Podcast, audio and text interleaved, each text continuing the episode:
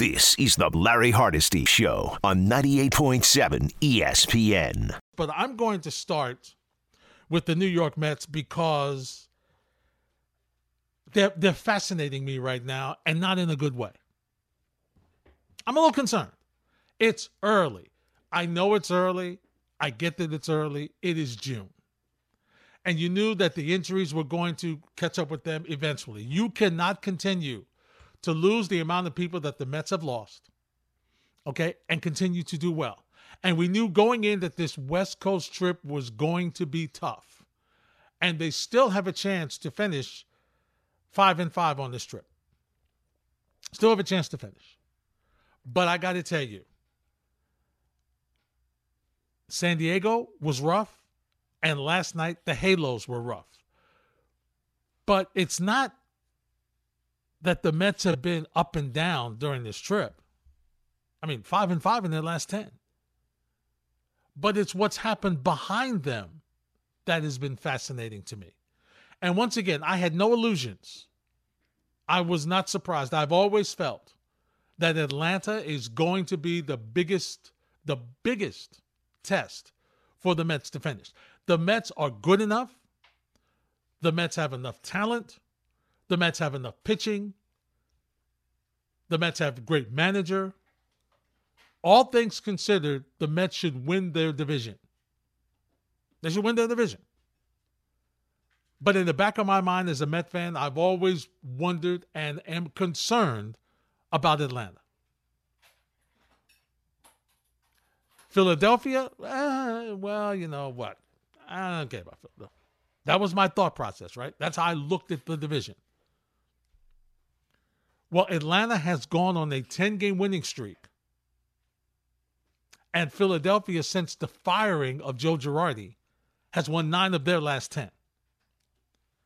And all of a sudden, a very comfortable double digit lead has shrunk.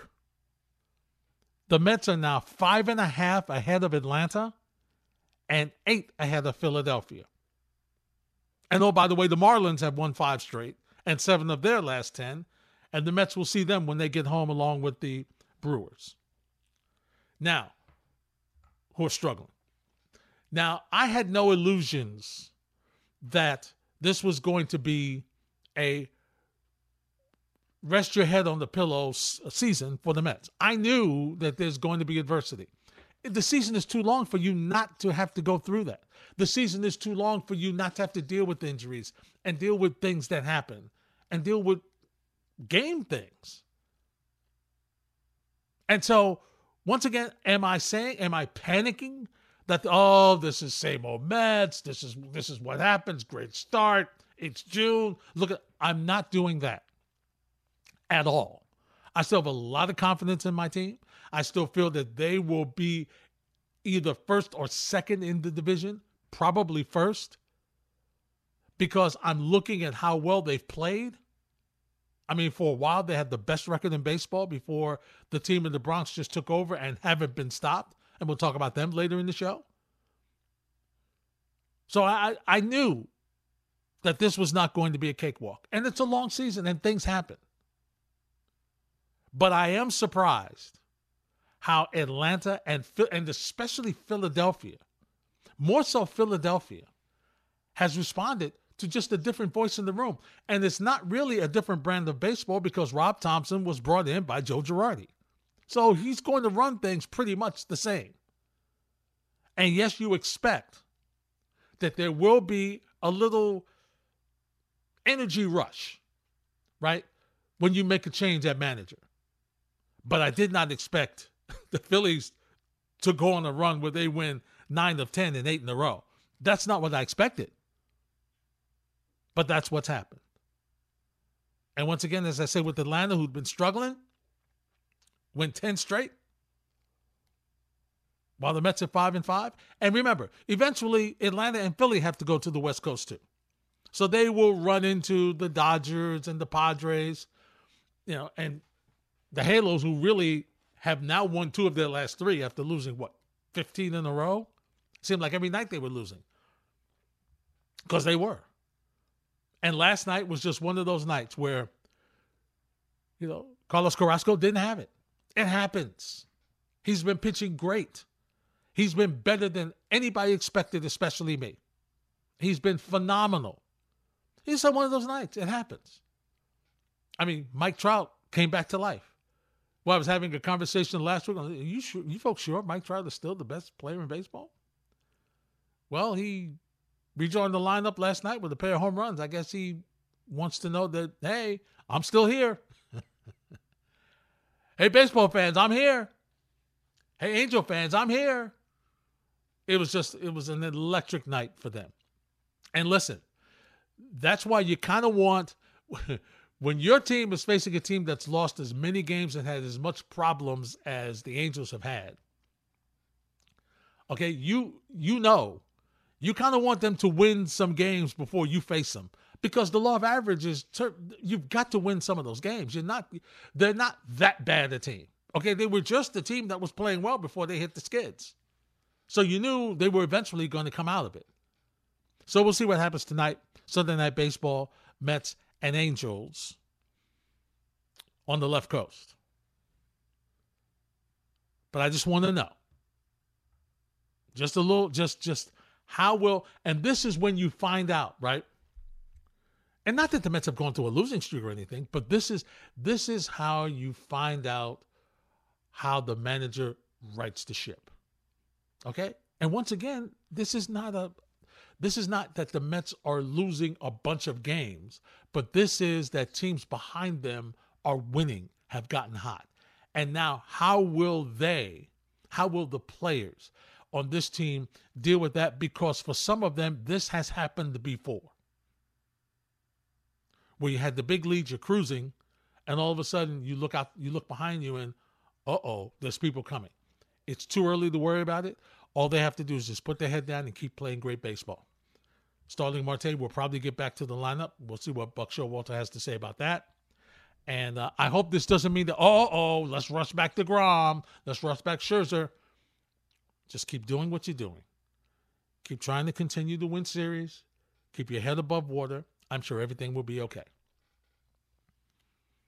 But I was startled when I looked at the. it took me aback. Checking out the standings this morning, I'm like, oh, I haven't seen that close. I haven't seen that closeness in a while. But that's good. That's good. Ranger fans, look, listen to me for a second. And, and this is not the old hockey guy talking because that's not me. But I've seen a few games. I've seen, I've covered a few teams in my career. And there's a couple of things I, I want to share with you as you're kind of mourning this Sunday. Here's the positives. Okay, here's the positives, which you really don't want to hear after losing a game six on the road. I get it.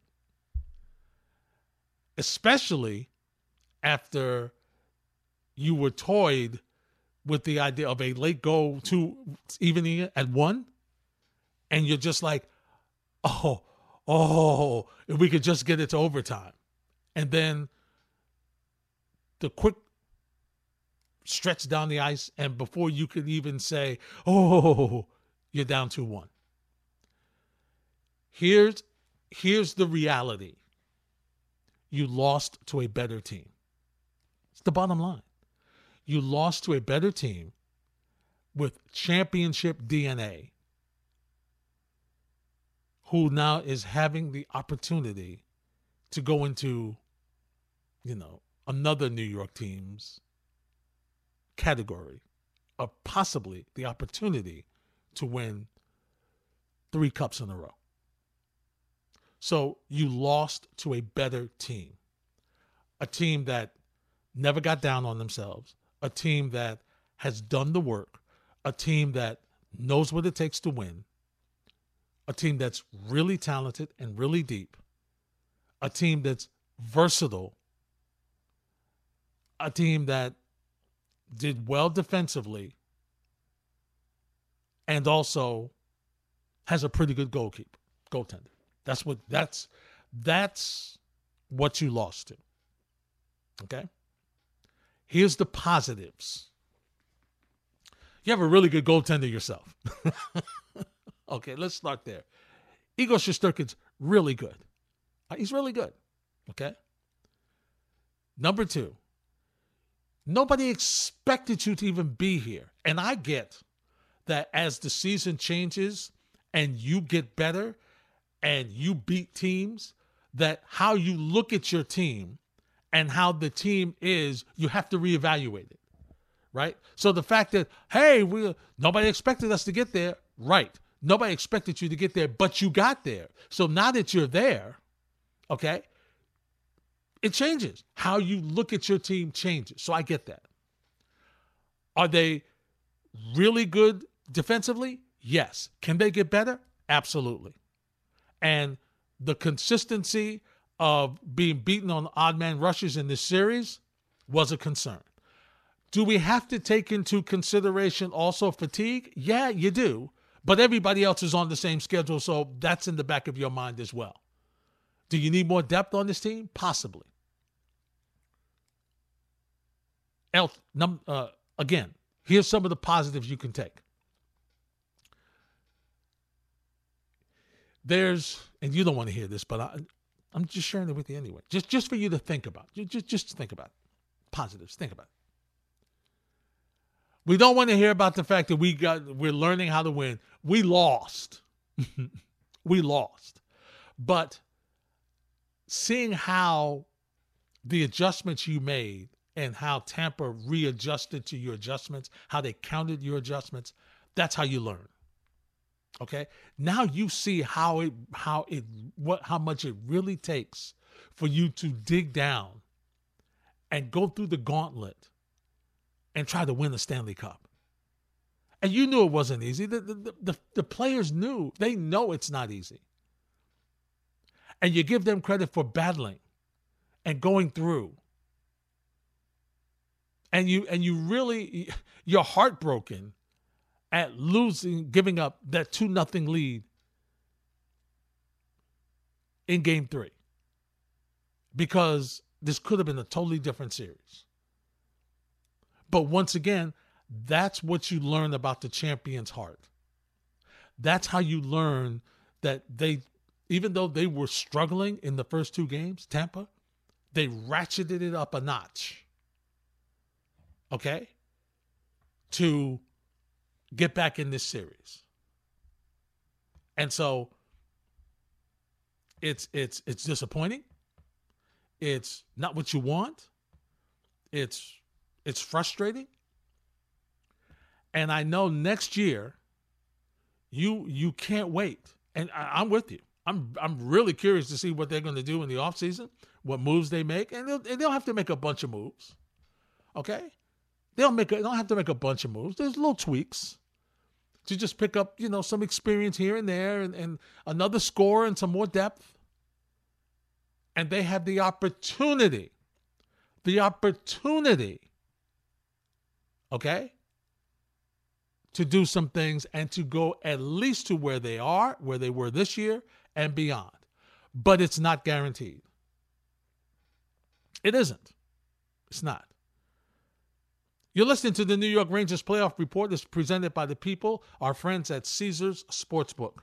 Let's hear some more from a couple of Rangers before I hear from you at 1 800 919 3776. Okay? Let's hear from Adam Fox and listen to what Adam Fox has to say about the culture of the locker room, which is something, if you're a Ranger fan, I think you're pretty happy to hear.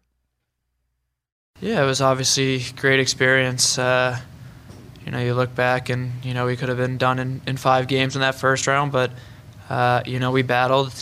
You know, took everyone, and uh, you know, like you said, is a a nice uh, young mix of guys in this in this room, but also uh, you know a good mix of older guys too who who help and, and, and lead the way for us. And uh, you know, it was a great great locker room, and uh, you know I think our uh, battle when we were down in series really showed that. So yeah, it was obviously a lot of good experience. You know, wish for a, a better ending, but uh, definitely promising for our team. And it wasn't just battling being down in this series, okay? Because they could have just and see. Here's the thing. Once again, I know it does it. I know it, it hurts and it does you. Yeah, okay, Larry, right. You weren't blown out at any game in this series. It's not like it was 6 1 or 5 nothing. You were in every single game in this series against a two time Stanley Cup champion. Here's Mika Zibanejad. I don't know. It's um, I feel like denying this right now. Um, I don't know. I don't don't honestly have much to say. I just empty. It's it's um, don't want it to be over. Of course. Look look at the hard work it took for you to get through this point. Look at all the look look at all the extra practices, all the morning skates, all the things you did, all the hard work. It's empty. And as you as a fan, it's empty. Imagine the players. So they're devastated. It's going to take them a couple of days to get over it. But here's what you hope as a Ranger fan, right? Here's what you hope that the pain and the angriness and the emptiness and the disappointment is what what fuels them to come back and be that much more determined next season to at least try and get back to where they were. Because I'm telling you this, once again, from watching a lot of sports, and, and I can hear Rex Ryan in my head after the Jets lost to Pittsburgh, second AFC championship game. Remember, they eliminated the first year, second year they lost in Pittsburgh. And I could hear him saying, it's not like you start right here at the conference championship. So it's not like the Rangers are going to start at the conference championship. And you know that. It's going to take a lot of effort. It's going to take a lot of hard work. It's going to take a little luck to not have injuries. It's going to take a little luck, but the experience and the pain of getting this far and coming away empty is going to be something that fuels this team. I just want you as fans to temper the fact of, oh, we're definitely going to the Eastern. Oh, we got. Oh, we're going to the Eastern Conference Finals again. Oh, we know what we're doing. We're we got. We're looking for Tampa. Whoever wins in there, we're looking for them. That's the goal, and the goal is to get to the Stanley Cup. And obviously, they will be expected. They're not sneaking up on anybody next season. Everybody's going to be prepared for this Rangers team, and they've got to do some things defensively to to you know, make it a little easier on their goaltender. Okay, they've got they've got some changes and, and, and little tweaks that they have to make. But they've got the opportunity and they've got the talent to be a really, really good team. This team could win a Stanley Cup. That's the New York Rangers playoff report. It's presented for the people by Caesars Sportsbook. Download and get started with a risk-free bet of up to $1,500. And every bet you make brings you closer to redeeming amazing perks only Caesars can offer. TNC apply. Must be 21 plus. Whenever I want to talk Jets, I turn to my guy. He is Rich Cimini, Dean of the Jet Sports Writers. You can follow him on um, ESPN.com. He's got a great article every day about the Jets, and minicamp is coming, so that means he's going to be writing and very, very busy before. I hope he takes a moment to retool before training camp starts because it's hot and long. Hi, Rich. How are you? Oh, don't worry, Larry. Uh, thank you for the introduction. And yes, I will be taking some time off before training camp, no doubt. I hope so, my friend, because it's you better. yeah, it, it, it gets a little tedious. That's six weeks and uh, some hot days out there, but uh, it's all good. I'm looking forward to uh, this mini camp coming up. Uh, a little shorter than we expected. It was originally scheduled as a three game, three day mini camp, but the Jets have cut it down to two days, in keeping with the theme this off season, which is pretty much uh, lighter is better. I guess is the theme this off season. So it's going to be a light mini camp, only two days. All right, Rich. So let's start there because that, that's fascinating to me. What? Why do you think they feel that you know, with all with with the second year quarterback who really needs some work, and you've got some rookies coming in, you've got the second year of a program. Uh, why do they feel that streamlining it is better? Is it more efficient? Are they doing more reps per day? What, what what's their thought process? Yeah, not no, they're not doing more reps per day. You know, the days I've been out there, and I think only three times so far during OTAs, three or four times. Um, you know, they're not doing many 11 on 11 reps. You know, probably I don't know eight to ten per day, and then they do some seven on seven, and they and pretty much call it a day. I think it all. I think it's injuries and, and body maintenance. I think that, and the Jets aren't the only team that are doing this. I, I think if you look across the league, teams are dialing it back a little bit in the off season. The Jets are a team that's been uh, positively crushed by injuries the last few years. They've invested a lot of money in hiring a, a performance staff, an athletic performance staff that was, you know, it's been, you know, working for a year for them. Last year, they still had a lot of injuries, even with this performance staff. Uh, I think they were able to cut down on the soft tissue injuries, but they had some other bigger injuries. I know it's really something that Joe Douglas is, is for is foremost on his mind. You know, he said it at the end of the season. Uh, he mentioned it, you know, a couple of weeks ago when I was talking to Douglas. Injury prevention is a big part of you know what the what they want to get accomplished, and so I think that's a big reason why they've dialed it back.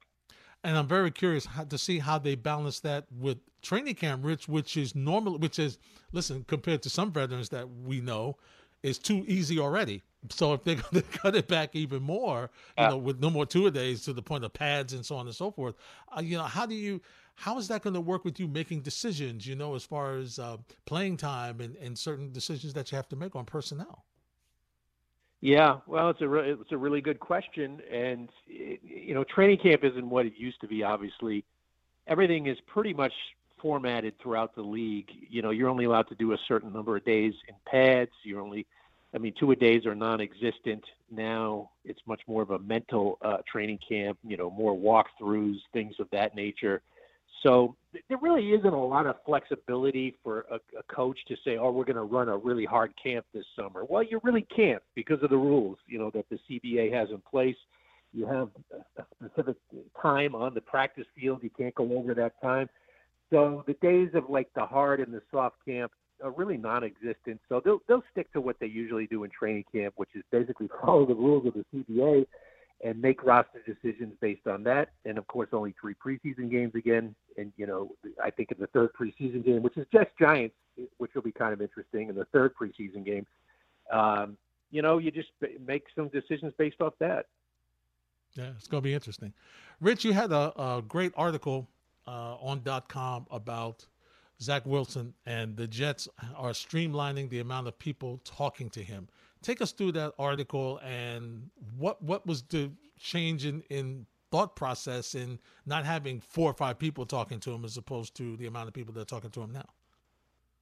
Right, and I think most Jet fans know that that quarterback room got a little unwieldy last year. Hmm. You know, they started I mean, and it wasn't all the Jets' fault. I mean, some things were out of their control. There, of course, there was the Greg Knapp tragedy, which occurred on the eve of training camp. He was going to be the elder statesman in in the offensive room, in the quarterback room, and you know, as we all know, he was, uh, you know, passed away from a, a, an accident. He was struck by a motorist out in California, and so to replace that experience, they ended up hiring Matt Cavanaugh who they had no real background with, but a guy who was uh, you know well respected around the league. And then midway through the season, they threw a curveball and they brought in John Beck, who is Zach Wilson's personal coach. And I think the Jets were so concerned about Zach's first half performance last year that they wanted to get someone that he really knew and trusted and could lean on to get him in the building. So the Jets essentially had four people in in Zach's ear last year, and of course the other two were the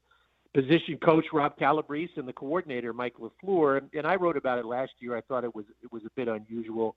And you know, Zach did improve toward the end of the year. So say say what you want about that setup. Uh, I think it might have been good for the short term, but I think for the long term, what they're doing now is much better. It's just the quarterback coach Calabrese and the coordinator LaFleur. They're the only two voices in Wilson's ear. And you know, you talk to them, you talk to the coaches now, and you could tell that they like it better this way. Now they didn't want to come out and say, bad things about way, the way it was last year, but you could just tell that it's a better setup this year. It's a more conventional setup, and I think ultimately it'll be better for Zach Wilson. Now, obviously, it really won't matter until the season starts. But, Rich, what did you see from Wilson in OTAs? The little bit that he, whatever they did, that that could you see some sign of improvement? I know the big the big thing coming out of OTAs was he's he's obviously hit the weight room, but I mean from his performance on the yeah. field, throwing the football and reading, you know, whatever light defenses and stuff he had to do. Did, did you see some improvement with him? Uh, you know, it's. I mean, it's so hard to say. I mean, they were getting eight to ten reps a day. Yeah, not much. Uh, he had a couple of shaky practices. I think those were well documented. I, I know. You know, the beauty of social media. You know, things tend to get blown out of proportion a little bit. Um, and so, you know, it, from what I saw, now we we didn't see all the practices. From what I saw, it was a little up and down. Um, it wasn't as crisp as you'd like. But let me let me just put the disclaimer in. This is very very early. Um, I would you know a lot of players aren't even there. His starting tackles aren't even there. This is really not a live pass rush. They weren't even doing much 11 on 11. So I caution. I take everything with a grain of salt. The one thing I saw him doing more though this year I think is interesting. I saw him making more plays outside the pocket. Last year, you know, he said this last year how he really went through training camp and OTAs really trying to stay in the pocket, you know, only for learning, for the purpose of learning the offense, trying to become a mm-hmm. pocket passer and learning the offense from that perspective. You know, that's not really his strength. We know from college he's a guy who can get outside the pocket and make some improv plays. But last year he made a concerted effort to stay in the pocket. From what I've been noticing in the few practices I've seen, I think he's been a little bit more uh, apt to get outside the pocket. So to me, maybe that's a sign he's more comfortable with the offense uh, willing to play a little bit more of his style of game. But we're really not going to know until even training camp, and probably then, not even then, probably not even until they get started on September 11th against the Ravens. Rich, I'm talking to Rich Cimini on the Jets. Rich, how how did the uh, rookies look in in OTAs? Well, I mean, I thought Sauce Gardner, you know, he didn't work a lot with the starters. It was mostly the backups. You know, of course, it's inevitable that he'll, he'll be starting. Uh, I see a, a guy who is just a really long athlete. When I look at him, I, I see visions of Antonio Cromartie. You know, mm. like, you know, having covered the Jets for so long, I sometimes mm-hmm. see players and I see players from the past, and he and Cromartie, you know, the same physique. You know, about six foot three, really good athletes. Mm. Um, you know, he he's just, you know, he covers very well downfield. Uh, I saw a couple of instances where he had a, tr- a little bit of trouble near the goal line on some quick breaking routes, like a whip route. Uh, you know, Garrett Wilson ran on him. You know, it, the quick breaking routes sometimes can be a little bit tougher for a longer player like a Gardner. So mm-hmm. that's something that he'll have to adjust to. But from what all the receivers were saying, you know, as advertised, a really good athlete, uh, a good, good intangibles, and very vocal out there. You know, mm. that's the way you know, rookies sometimes show up and just keep their mouths shut and do what they're told. He was getting into the whole trash talking thing, you know, uh, and I mean in a good natured way mm-hmm, with mm-hmm. the offense. He was joining right in. So I think it's a sign that he feels very comfortable. So you mean he's going to be returning punts in the second or third year? like Cromartie did. yeah. Oh yeah, well, you know, hey, Antonio was a very unique athlete. He could he do was. a lot of things. I, I, do, I do not think we will see Sauce Gardner returning kicks. how about how about the receiving corps, uh, Rich? I you know I hear that you know there was a they really showed out well, and I'm very curious to see how I'm very curious to see how this this receiving corps is going to work out with obviously the young draft choices. You've got you know Elijah Moore coming back healthy, and and Corey Davis who was a free agent you know, pickup last year, Rich, and who really underwhelmed. Yeah, I mean, he got the injury last year. He we talked to him a couple of days ago. He said he's fine. He's over that injury. It cost him half the year. Um, you know, I think there was a transition period last year for Corey. I don't know if he ever got settled in. Mm. Uh, he dropped six passes last year, which I think may have been one of the most in the league. And yet his numbers weren't terrible. I think if you prorated them over over 17 games, he would have been around a thousand yards. But yeah, I mean, it wasn't. It, it was below expectations. I think they expect more from him. I think he expects more from himself. It'll be really interesting to see how they rotate the receivers. uh, with Garrett Wilson, Braxton Berrios, and Elijah Moore. You have four starting caliber receivers. It's a, it's amazing how much that position has improved. I mean, two or three years ago, could could we have made that statement that no. they have four no. caliber receivers? I mean, back then you had Robbie Anderson and a bunch of question marks, and so. Uh, yeah, I mean, so they'll have to. It'll be curious to see how they, who gets played in the slot. You know, Jamison Crowder, we know is gone. He's in Buffalo. He did most of the work out of the slot last year. I think you're going to be. You'll, you'll see a multi-headed, a two or three-headed slot receiver this year. I think you'll see Berrios in the slot. You could see Elijah Moore. I think they'll try to uh, shake it up just to keep teams off balance. Little Denzel Mims there, Rich. We're I didn't mention Denzel Mims. Uh, I don't think he'll be in the slot. I'm pretty sure about that. You know, he is one of the more intriguing players in training camp. He will be simply because uh, he's not going to crack the top four that I just named, but you know he's in really good shape, and uh, you know this is his first like real off season where he was healthy and was able to get into great shape, and so that's good now can he perform? Can he, he run routes the way they want him to?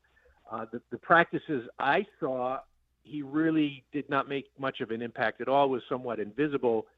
Um, but again, these practices are, are what they are. Very interesting training camp. Do you keep Denzel Mims as your fifth receiver? Right now, I'd probably say he's probably their fifth receiver. Can he play special teams? Uh, he, you know, he does a little bit in practice, but he's not really that kind of player. So to me, that's a, a very, very interesting call on, on what happens to Denzel Mims.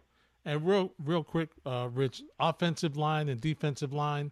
Um, they've made a lot of moves on both sides of the of, of the ball. This not so much a mandatory mini, but you know during preseason, it's going to be very interesting to see how these moves work out.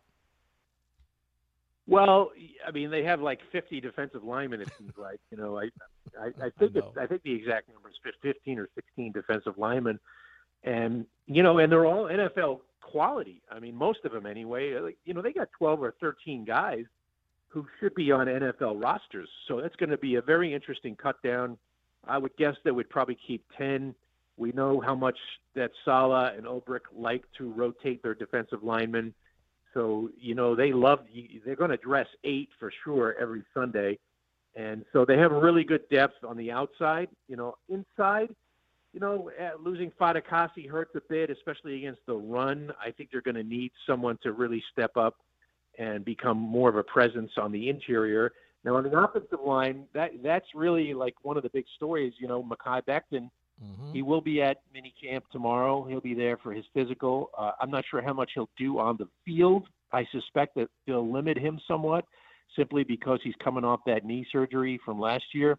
But I think the team just wants to get him in, get a set of eyeballs on him, see how he's doing, see what kind of shape he's in, see how the surgically repaired knee is doing and then and then go from there and then you know hit the ground running in training camp. But um, you know is he going to be the left tackle? Is he going to be the right tackle? What about Fant?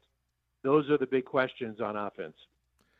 And Rich Cimini will have all the answers on ESPN.com Rich thanks for a couple of minutes. Enjoy minicamp. I'm glad it's a day shorter for all you. right yeah, uh, yeah a little shorter. So uh, that's that's good. That's, that's a good thing good. for us too. Absolutely. Thanks all for right, having me Larry. Thank you Obviously, it's always about the quarterback. I understand it. I know. Especially when you have a rookie quarterback last year who started out brutally, finished with some promise. But uh, as I told Rich, and I'm being honest with you, he bulked up. That's nice. That means that, he, you know, he when you hit him, he won't break. but that's not a big concern for me. If I'm a Jet fan, here's what I want to know is there an improvement reading defenses? Is there a confidence in understanding where he has to go with the football and, and, and reading play, reading the defenses and being able to have the time to work with his offensive line to shift defenders with his eyes. These are the things I need to find out. Can he continue to get long drives? Does he understand that, hey, guess what? Keeping the ball and running two yards is better than going dropping back, getting sacked for a loss of 10, and now it's it's first, it's second and 15, as opposed to, okay, I just got two yards, but it's second and eight. Okay, second and eight is a little different call than second and 15. So that that for me, if I'm a Jet fan, that's what I want to know. Has he made that understanding that your job is to move the chains forward, not backward. Move them forward. And if it means holding on to the ball and and rolling out and just picking up a couple of yards, that's what you have to do. You can't lose the game. You cannot turn the football over. All right, that's basic quarterback play. So that's what I really wanted to find out. And and that's the main thing that Jet fans want to know from their quarterback. Now the next thing obviously is what's going on with that offensive line and what's going on with the defensive line because you know my philosophy. That's where you win games. You win games in the trenches. I don't care what exotics you do, schemes offensively and defensively. You put pressure on the quarterback and you protect the quarterback. That's how you win games. So for me, obviously, the offensive line is going to be a key thing. Now, they have invested a lot of personnel. This side of the Giants, they've addressed a lot of personnel to try to fix this offensive line. And I think on paper, they've done a decent job doing that. But the, the, the pink elephant in the room is what's going on with Mekhi Becton. Is he going to be able to play? How much is he going to be able to play? And where will he play if he's going to be more available than he's been? Not available last season and barely available his rookie year. So hopefully he's back. And if he can, no matter what side of the line he plays on, if he can be healthy, if he can get his footwork right, and can be the guy that they think he can be, that's going to be huge for the Jets offensively, for the run game, and for the passing game. Clearly, because that's what they need to do to help protect their quarterback. Now, on the other side, listen, for Rich to say that the loss of Fatukasi is going to hurt them in the running game, well, their running defense last year wasn't nothing to write home about with him.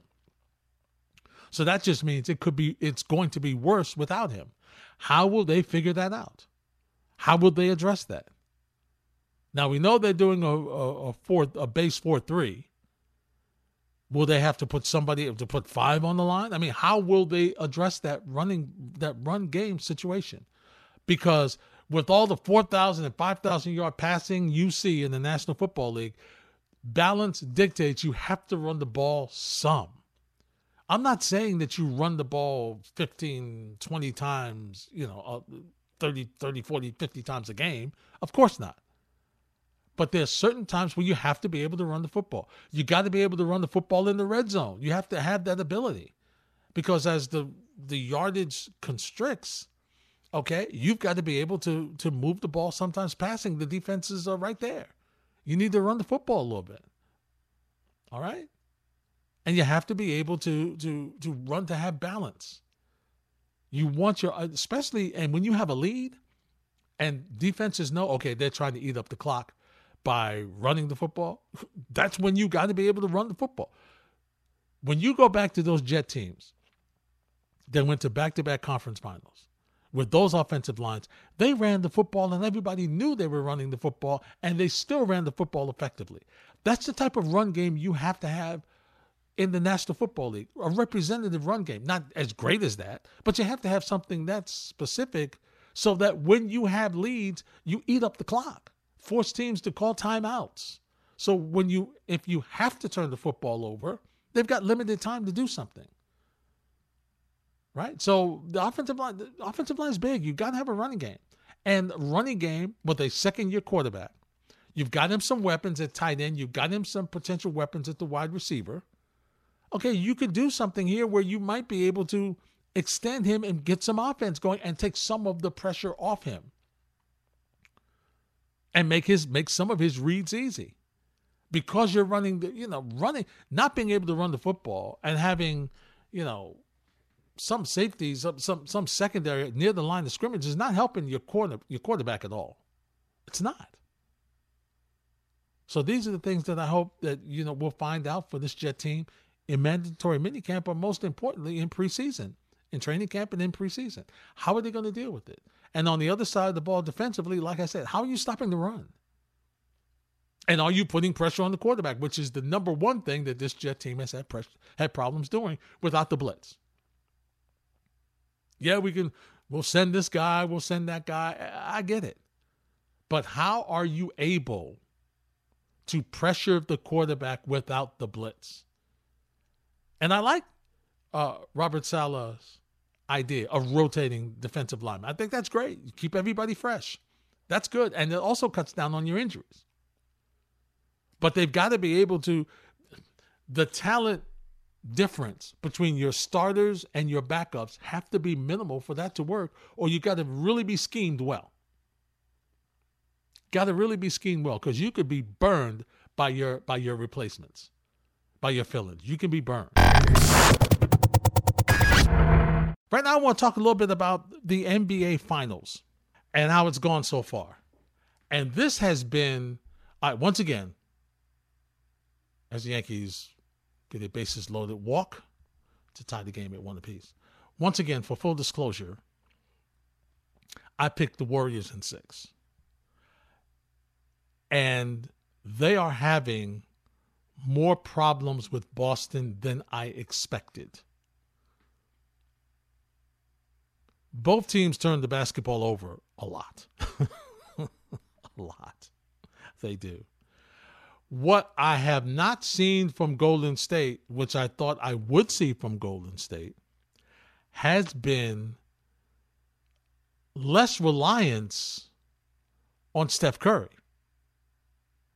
There's a lot of reliance on Steph Curry for Golden State. A lot. Jordan Poole has been extremely inconsistent. I mean, he showed up last game.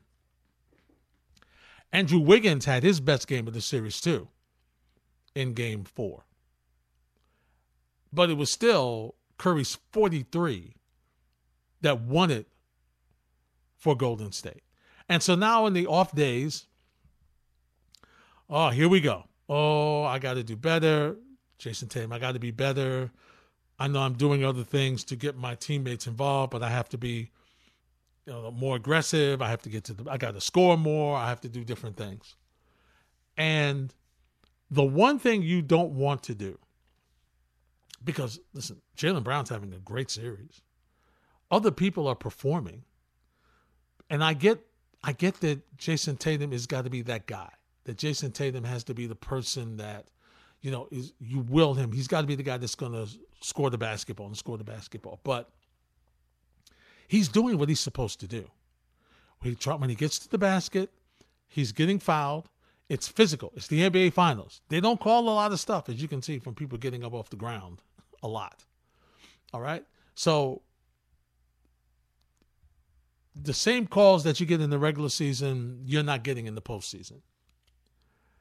And so because of that, he but he is still effective. He's still driving to the basket. He's still doing he's still dishing to his teammates.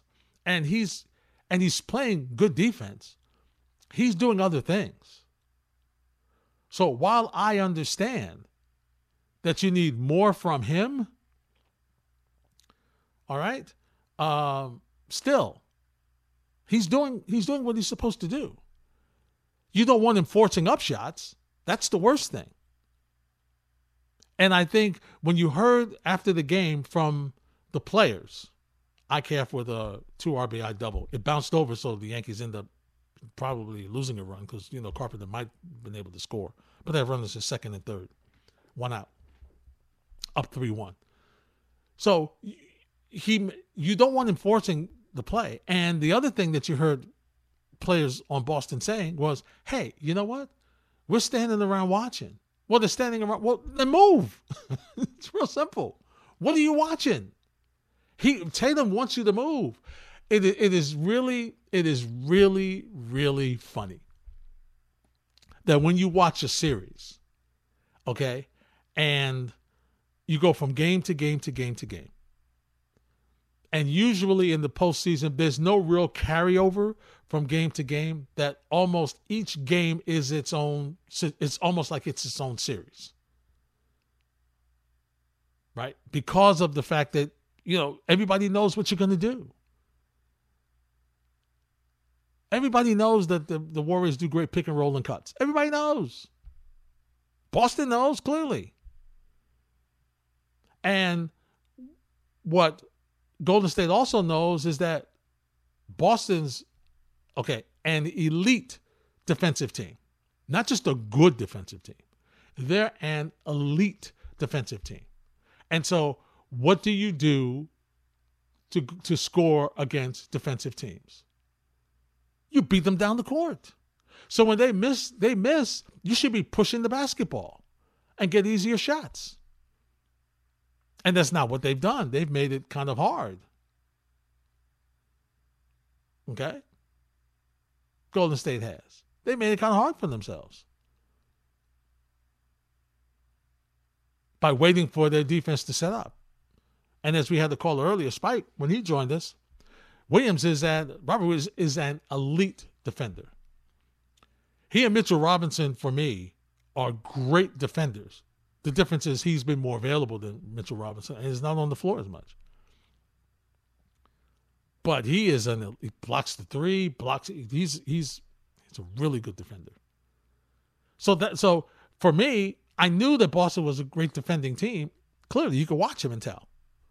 But I expected that Golden State, with their constant movement and cuts and, and, and the way they cut and move the basketball, would pose a problem for Boston. More of a problem than it's been. It's been an even series so far. Obviously, it's 2 2.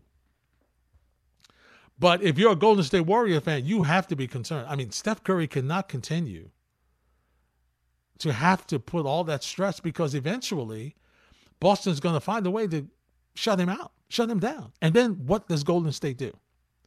Now, Klay Thompson showed you something. He got a little further closer to the Klay Thompson that we're used to seeing on both sides, offensively and defensively, in game four. He was better.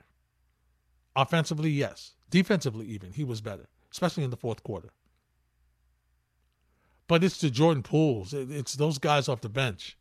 And Draymond Green, I expect a very focused and a very uh, up tempo, passionate Draymond Green to play in game five tomorrow night. I really do. Because I believe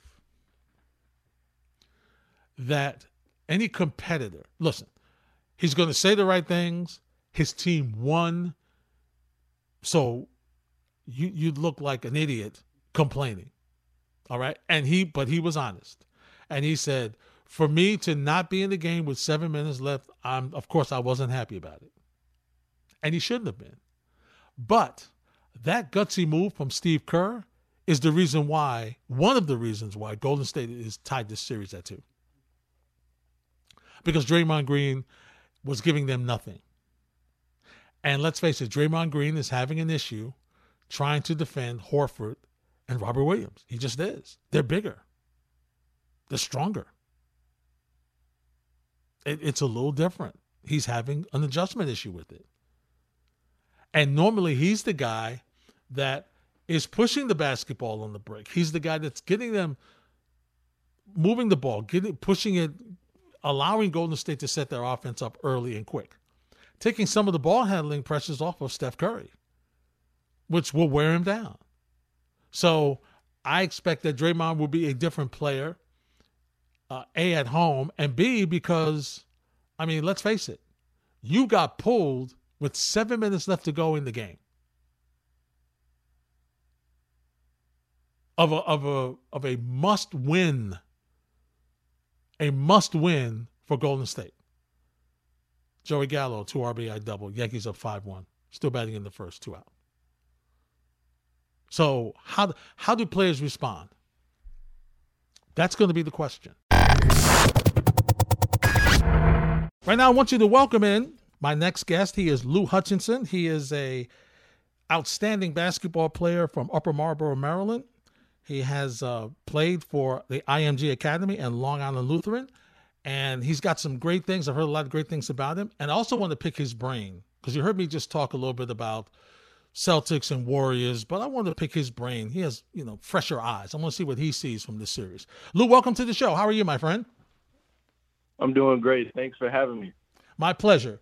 Lou, first of all, tell me how you got started playing basketball. Why basketball? You're you're a talented young man. You could have done any sport that any sport possible. Looking at your highlights, you're athletic. How, why did you decide basketball? Uh, so when I was younger, I actually tried a few different sports. Um, my dad was a D1 tennis player um, in his younger days, so I tried tennis at one point. I actually tried kung fu, but um, hmm. I feel like with basketball, I mean, ever since the first time I picked up a basketball, um, it, it was just different for me. Uh, it, it gave me a different type of joy, and I just the way that as I continue to start playing it, um, the love that I have for the game and um, the work that I want to put in to just continue to get better and allow for basketball to take me different places in my life. It kind of just uh, it, it kind of just felt like okay, this is definitely um, this is what I want to do. Now, when did you start playing basketball? Uh, I started playing basketball when I was three years old. Wow, so you've been playing a while.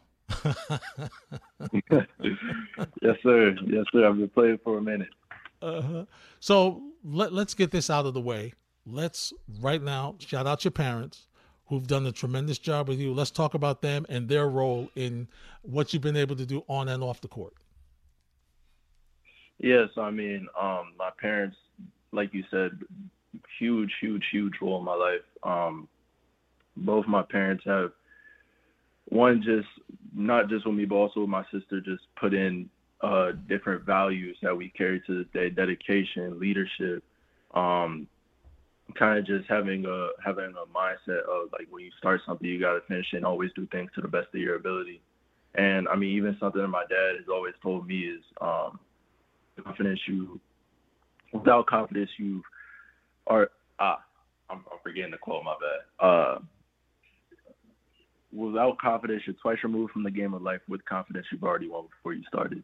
Mm. And I feel like something that I've always just like tried to carry with me that uh, before anybody else has confidence in you or believes in you, you have to believe in yourself. So it's just like different little lessons like that, and just along with um, just looking at them and following them as the people that they are has just been big for me. So I mean, my, I couldn't, I wouldn't be where I am today without my parents. No question about that, and and they deserve a lot of credit. They've done a great job. My guest is Lou Hutchinson. He is a graduate of Long Island Lutheran, headed to Rhode Island. So before I get to your question, I just have to acknowledge uh, Carpenter with a three-run home run for the Yankees. They now lead eight-one as they continue to bat in the second inning. All right, Lou, take me back now. You've applied to a number of colleges. You hear from Rhode Island. Take me back to that moment. What was the experience? What was your reaction? What was it like?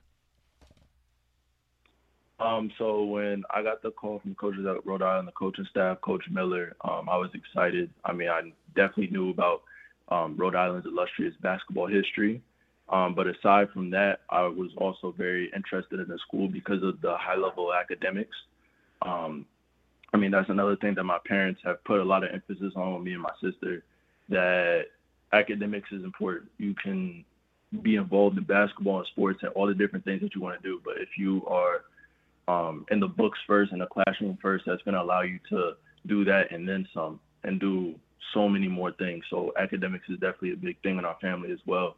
And the combination of the academics along with the great culture, what the coaches at Rhode Island are trying to do, Coach Miller and the coaching staff, um, and also trying to just the community and the um, field of campus – um, especially when I went on a visit up there. It all just accumulated accumulated with me, and um, you know, after I went on my official visit, I was like, yeah, this is this is definitely home. So, so you were a little happy. to say to say the least. well, since you mentioned it, let's talk about academics because a, lot of athletes don't realize your scholarship is renewable. You have to do well in, in athletics. Your GPA is outstanding. Take me through the challenge of balancing that. Right, you've got the GPA, you've got you know basketball obligations, you've got family obligations. There's other things that you do. Talk to me about balancing your time and how successful you've been in doing that. Yeah, so I mean, um, well, first and foremost, my I have a pretty good example. Both my parents um, have their doctorates. My mom has three masters. My sister just graduated with her masters at 22 years old, and she has two bachelor's degrees. So for us, I, academics, it's um, it's uh, it's not necessarily not necessarily a choice, but honestly, it really shouldn't be. Um, it's a very, very, very important thing. And I feel like being great academically allows you, like I said before, to do a lot of different things, um, a lot of different things, and just expand yourself beyond just basketball. If I were if I were to ask you to scout you, what would you tell me about Lou Hutchinson as a player? Um, I say that Lou Hutchinson is a winner.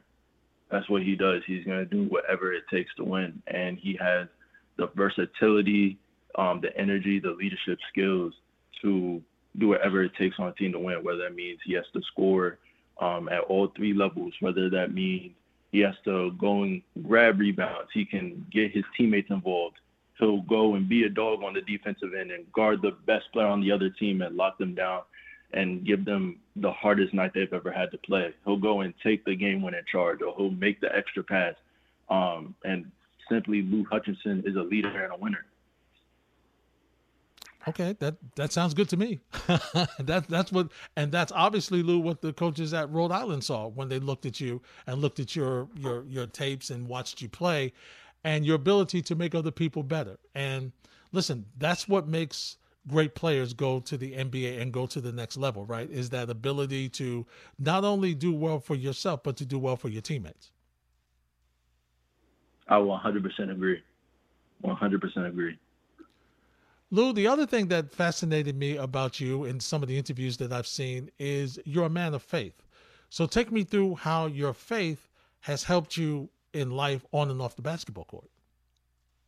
Oh man, I mean that's that's got to be the biggest part of um of who I am. I mean, um, glory to God in everything that I do. I try to incorporate God in everything that I do, and really um, in that it kind of just gives me a calmness and a peace um, whether it be on the basketball court or um, or when I'm studying or taking a test for academics. Um, you know, my, my dad talks about both my parents are also actually ministers, so uh, I also have like a bit of a different view of it. But my dad always talks about how God can give you a peace that surpasses all understanding, even when um, it seems like you may be in the toughest of times, or even when you may be at in a in the highest of highs where you have a peace that really surpasses all understanding. Um, and even uh, I remember in like I think there was a game in like seventh grade, and it was tied, and I got the ball at the end of the game, and I made the shot, and all my teammates were like going crazy and everything, but I was kind of just there, like in the moment, kind of just peaceful, calm, because there was still two seconds on the shot clock on the on the clock left. I was kind of just like I was like, okay, we made the shot, but we got we got to get get to the next thing. We got to be on defense. So that's kind of that's I mean that's the biggest part of who I am. Yeah, that peace that that that helps all understanding, right? Yes, sir. Yes, indeed. All right, look, I know you've been watching the NBA Finals, so give me your thoughts on what you've seen in these uh, four games thus far. Man, the NBA Finals have been crazy thus far. I mean, um, you know, Celtics, Celtics and Warriors they've both been playing amazing. There's been different ups and downs for both teams. Um, but Steph Curry in that last game especially has was incredible. I mean, 43 points. He was making all different types of shots. He was uplifting his team, kept them in it the whole time. Um, I would say that in this series so far, Steph Curry has definitely been the X factor. Now, what do you see going forward? Um, game five obviously is a big game because the series is tied at two. Uh, what do you what what do you see and what has to happen for both teams to win that game, from your standpoint as as a baller? Well, um, I feel for the Warriors to win that game, Steph has to keep clicking. Um, the rest of the team has to has to they they have to do what the Warriors do. So they have to continue to have that unique offense and continue to run through different guys because aside from Steph, they have so many different guys. Of course, you have you have Klay Thompson, you have Jordan Poole, you have um, Draymond Green, who's a huge, huge, huge part of the Warriors. So um, I feel if they can really um, just keep clicking and really just um, lock in in Game Five, that would be really big for them and coming coming out with a win on that one. In terms of the Celtics, I think um, for one, Marcus Smart has to keep hitting. He's been big in the finals offensively. Obviously, being def- defensive player of the year this year. He's been doing his thing defensively. Offensively, he also has to uh, keep clicking because he's been big for them in the playoffs and especially in the finals. Um, Jayson Tatum has to have has to have a good game, and Jaylen Brown. I feel like those two, especially I mean, being the guys on the Celtics team, um, they have to they have to just continue to play well off of each other. Al Horford has to continue to play well, and um, just for the Celtics to win Game Five, I feel that their perimeter defense, um, more than anything, has to be on point. They're a good defensive team, aren't they, Lou? Yes, sir. So, are there are there players that you look up to that kind of not that you pattern yourself after because you want to be the best Lou you can be, but are there players that you like to watch that you enjoy watching in the NBA? Uh, one player that, especially in the past uh, couple years, I've enjoyed watching for sure is definitely Jimmy Butler, mm. and I say that because of the competitiveness he brings to the game, um, all the different things that he can do and I like to think that the mindset that he has when it comes to the game, having that competitiveness, having that attitude, I'm not losing, doing whatever it is that his team needs him to do, whether it be um, guard the biggest guy on the, on the floor, guard the smallest guy on the floor, go get a bucket, go find an open man, go and make um, make a, a certain play that his team really needs. That's somebody that I really enjoy watching. Um, of course, watching these two teams in the finals are two two more teams with players that I especially um, love to watch. I mean, uh, the Celtics, the way that they play, they have a lot of different offensive power, and I feel like that's also come out even more in the playoffs as the guys are playing well. And the same thing with the Warriors. I feel like uh, the Warriors, they they play a brand of basketball that at one point nobody else really played, and they kind of shocked the league, and they're still doing what they what they've been doing for the past what five, six, seven years. So those are, I would say, a few guys and a few players that um, I love to watch. Mm, that sounds good. Lou, last question for you, and I thank you for giving us a couple of minutes today out of your busy schedule. Um, there's a lot of young folks who are listening to this broadcast today and will be listening to the app uh, when we put it up on the podcast a little bit later. What's some advice you could give them from a young person to another young person? Listen, uh, I I go to schools and I talk to people and you know, they look at me and they, they respectfully listen, but it's a little different coming from somebody, one of their peers. So why don't you uh, give give some words of wisdom before you leave us today? Um, what I would say is um, one hard work. Uh, hard work is very important. You know, um, for me as a Christian, you know, prayers without hard work it, it means nothing. You can you can pray for something, you can ask for something, but you have to put the work in to really get the results that you want to get. And um, another thing I would say is regardless of haters or what rankings may say or all of that different stuff. Work hard, keep your head down, do what you need to do, and you will get the results that you're supposed to get. There are guys um, in the league, guys overseas, guys that are playing at the highest levels that um, weren't ranked or didn't necessarily have the big names early on that are now some of the most successful players um, to ever do it, and some of the most successful people to ever do it. So regardless of what people may say about you or um, the down things that down comments that they may have. Always work hard. Always continue to push forward for your goals. And um, I mean, I, I would say that's it. That's that's my advice. That's great advice, Lou. Listen, best of luck at the next level for you. We'll keep in touch and see how you're doing in regards to your family, and uh, give my good friend Cynthia Smith a, a hello for me as well. Thanks for a couple of minutes, my friend. Will do. Thank you. Thank you so much for having me as well. All right, my pleasure, Lou. Thank you very much. Lou Hutchinson. I think he's going to be, uh, uh, from what I've seen and from the scouting reports I've heard about him, uh, Rhode Island got a good one. And, you know, maybe he'll do some things at the next level too. You know, a swing player, six seven, shooting guard, point guard. Uh, you never know. Maybe he'll come to the Knicks.